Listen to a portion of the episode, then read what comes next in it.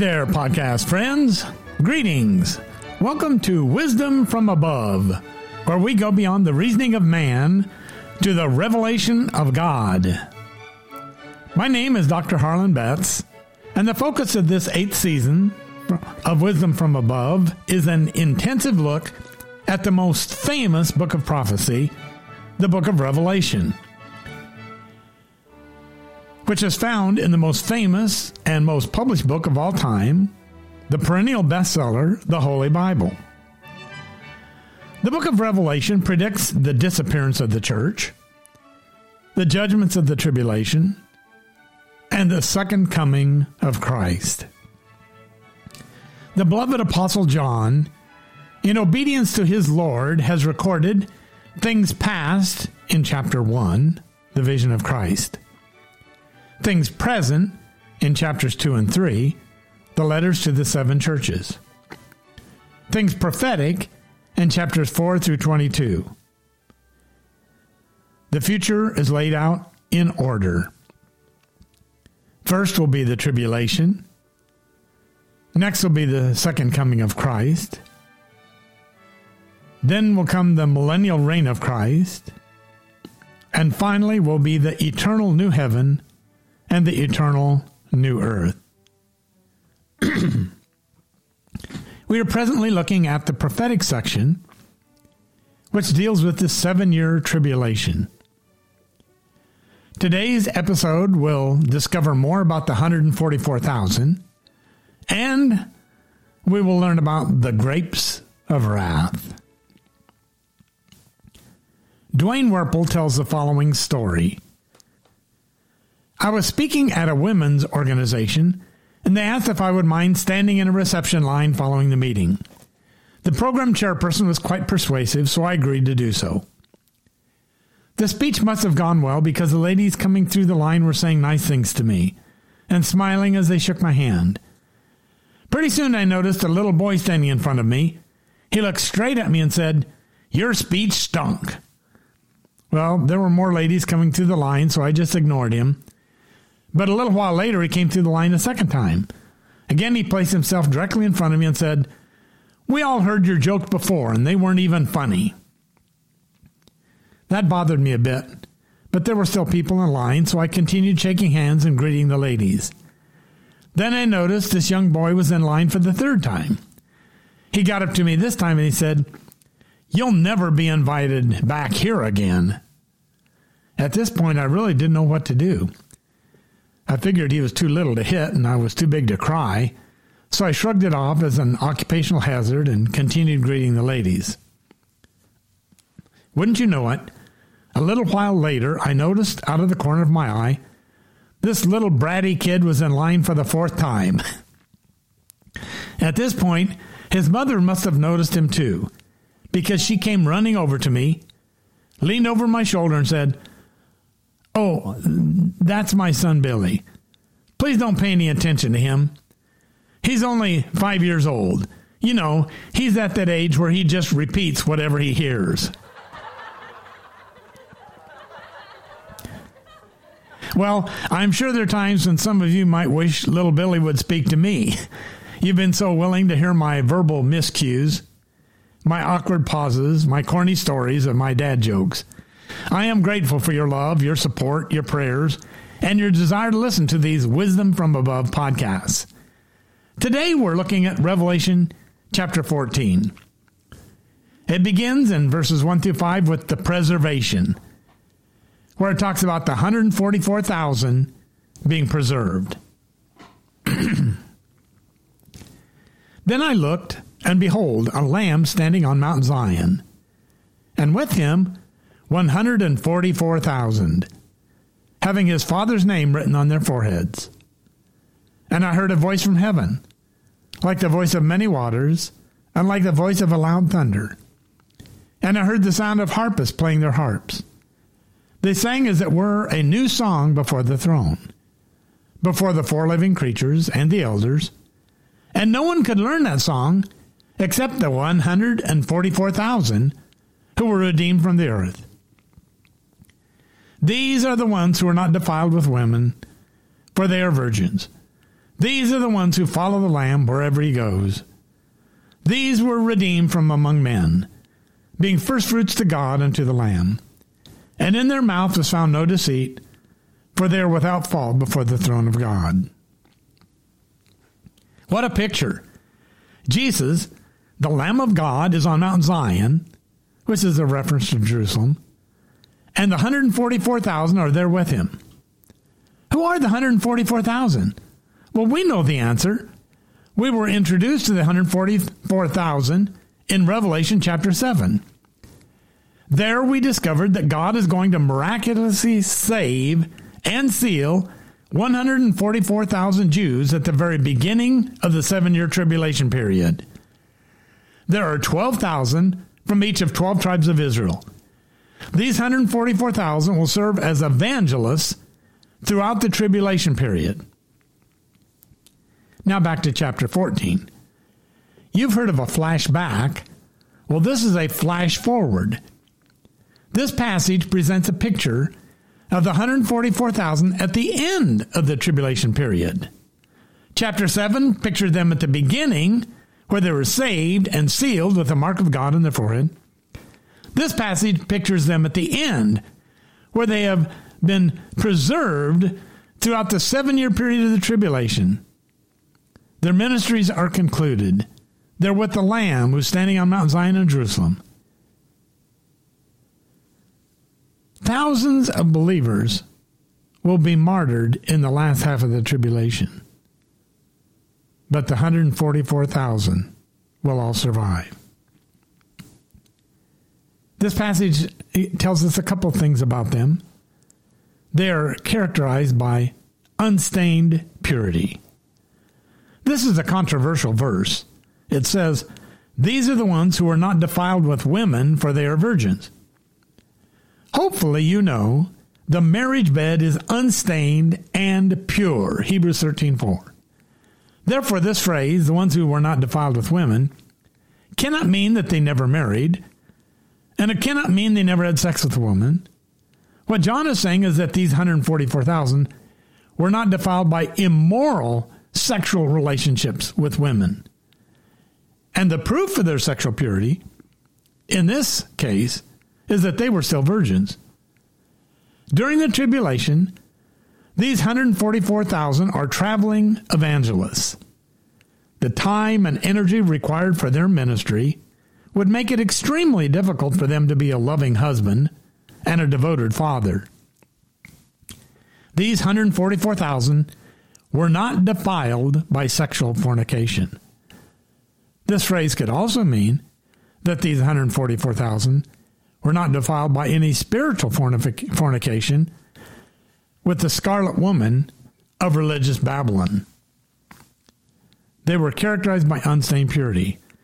They were also characterized by unreserved loyalty. It says they followed the Lamb. The Lamb is clearly a reference to Jesus, the Lamb of God, as we saw earlier in Revelation chapter 5. These 144,000 stood firm in their faith. They did what Jesus asked them to do. They were redeemed by the blood of the Lamb. They glorified God with their bodies. They were the first fruits in that they were the first people saved during the tribulation. There was no falsehood in their talk. There was no fault in their walk. Oh, I wish that could be said of us. The 144,000 are singing a new and unique song that reflected what happened to them during this tribulation period. They have experienced God's gracious salvation and God's loving protection in a unique way, and they are singing about it. So we see the preservation in 1 through 5. Now in verses 6 to 7, we see the proclamation. The gospel is proclaimed by angel number one. I saw an angel flying in the midst of heaven, having the everlasting gospel to preach to those who dwell on the earth, to every nation, tribe, tongue, and people saying with a loud voice, Fear God, Give glory to him, for the hour of his judgment has come, and worship him who made heaven and earth, and the sea and the springs of water. We see, first of all, this angel in the midst of heaven, and the gospel is being proclaimed. Is this a different gospel than that which was proclaimed in the New Testament church? Absolutely not. There is only one gospel. In fact, the Apostle Paul in Galatians warns against anyone, even an angel, that would come presenting a different gospel. Oh, sure, the gospel comes out of bad news. The bad news is that all have sinned and all deserve spiritual death, and God's wrath is going to be poured out on sin. But the gospel is good news. The good news is that Jesus died in our place and paid for our sins and rose from the dead. And all we have to do is place our faith in him. God uses the 144,000 Jewish evangelists to declare this gospel. He uses the believers who've come to know Christ during the tribulation to share the gospel. He uses the two extraordinary witnesses to share the gospel. And now we see that he even uses an angel to share the good news of the gospel. There's another evidence of God's grace. Excuse me. This is another evidence of God's grace and reaching out to the lost before they would be doomed forever. This seems to be like the last call before the return of Christ. The last call before the final holocaust of the Battle of Armageddon. The recipients are people from every nation, tribe, tongue, and people. There will be some who will come to Christ during the tribulation. And the revelation is very simple fear God. That's the beginning of wisdom. Give him glory. Give him glory because he loved us, because he sent his son, because he, he offers us eternal life as a free gift. Worship him as, as the creator, as God. They should fear God, not the Antichrist. They should worship God, not the Antichrist. Then we see the destruction in verse 8. Destruction is declared by angel number 2. And another angel followed, saying, Babylon is fallen, is fallen, that great city, because she has made all nations drink of the wine of the wrath of her fornication. Babylon is the headquarters of the Antichrist. We read about this in chapter 16, verse 19. The fall of religious Babylon is described in chapter 17. This one world harlot religion will fall.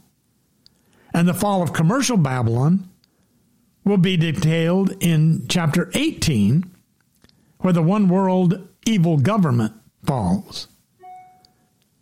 In this flash forward, both religious and political Babylon have fallen. And so he says it twice Babylon is fallen, is fallen. Religious Babylon has fallen, and commercial Babylon has fallen. The one world religion has fallen, the one world government has fallen. That's a flash forward. We'll discuss those more when we get to those two chapters. Then we read the damnation being announced by the angel number three. Then a third angel followed them, saying with a loud voice, If anyone worships the beast and his image, and receives the mark on his forehead or on his hand, he himself shall drink the wine of the wrath of God, which is poured out full strength in the cup of his indignation. He shall be tormented with fire and brimstone in the presence of holy angels and the presence of the Lamb. And the smoke of their torment ascends forever and ever. And they have no rest day or night, who worship the beast in his image, who receives the mark of his name. So we see that the beast worshippers, the Antichrist worshippers, are damned. The reason for their punishment? Rejecting Christ. Instead of receiving Christ and worshiping Him, they reject Christ. They worship the Antichrist. They take His mark. The nature of their punishment?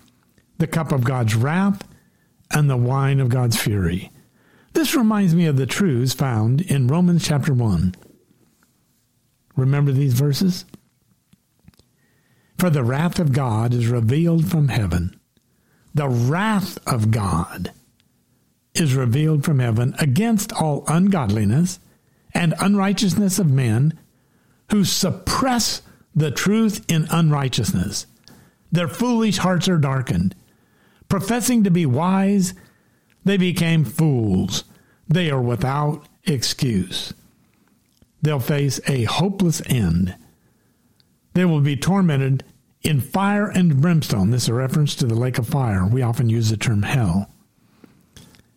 The extent of their punishment forever and ever, eternally. No rest day and night.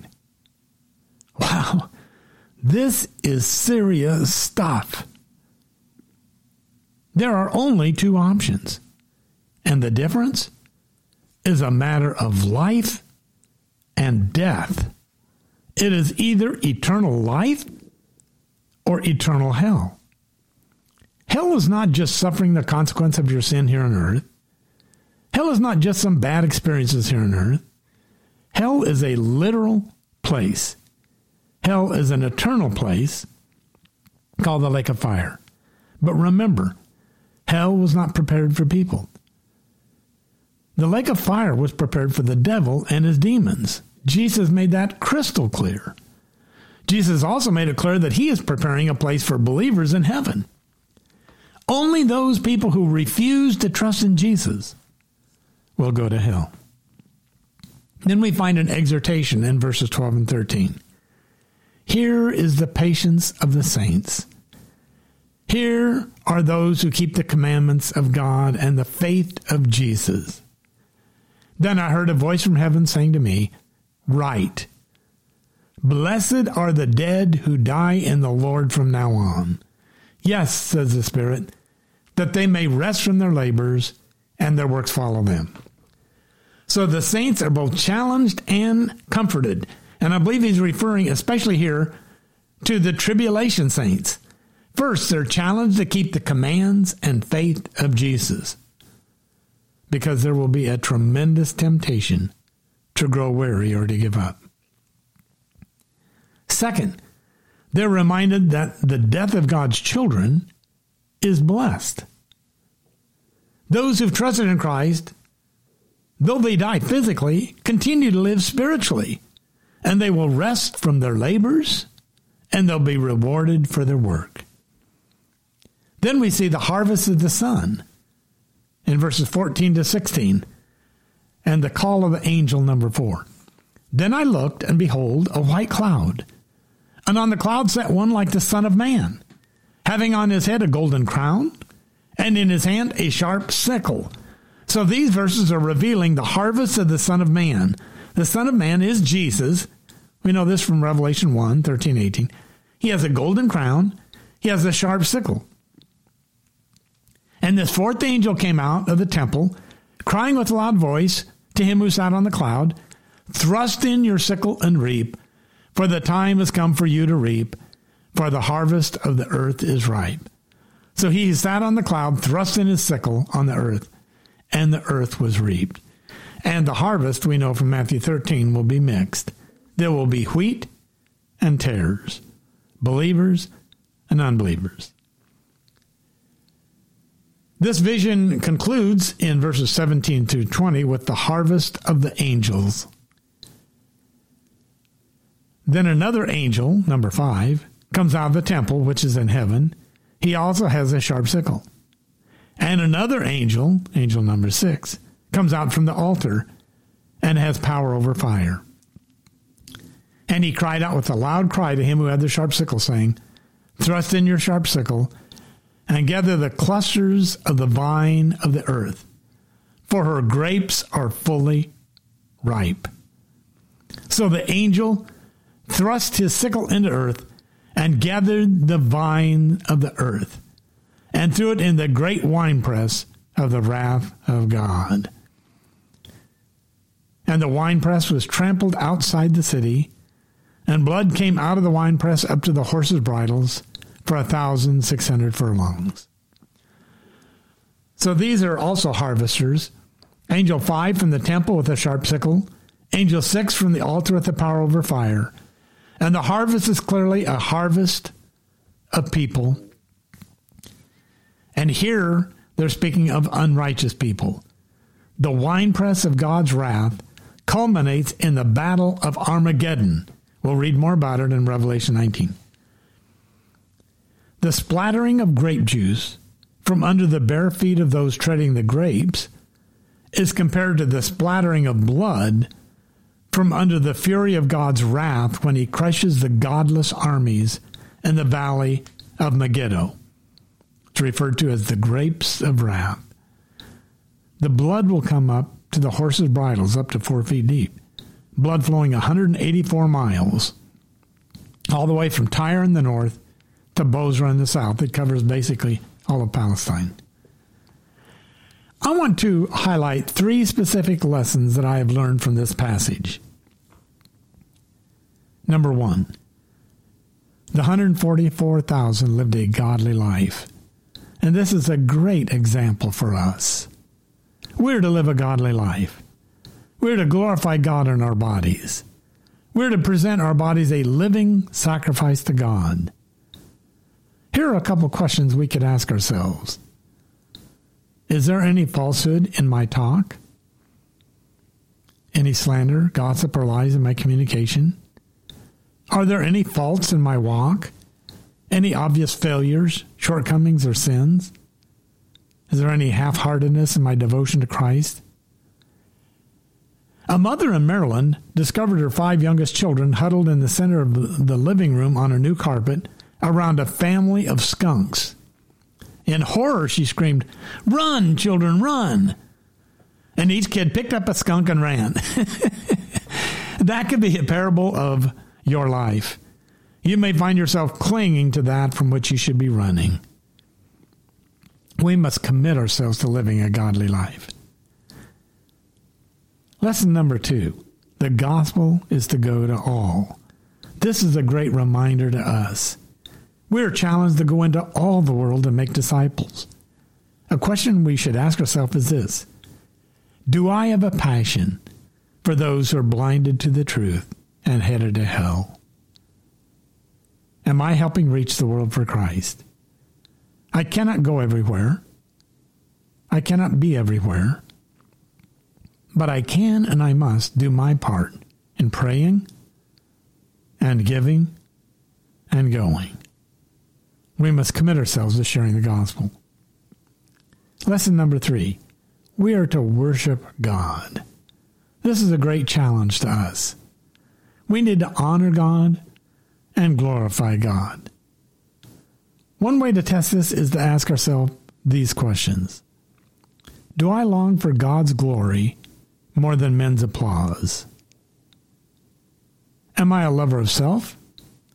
A lover of money? a lover of pleasure more than a lover of God? Do I really love Him? I saw something last week. that said this Before a man gets married, he lies awake in bed at night thinking about what his sweetheart said. After they're married, he falls asleep before she has finished saying it. well, I suspect some of you can identify with that there is a continuing need for active love in marriage. And there is a continuing need for active love in our relationship with God. Well, that's a wrap on this episode of Wisdom from Above. I'm honored that you're part of my listening family. Please share this podcast with your family and friends. Share it on your social media. I look forward to meeting with you each week. This is Dr. Harlan Betts, wishing you a great week and God's blessings. Thank you for joining me in this passionate quest for wisdom from above.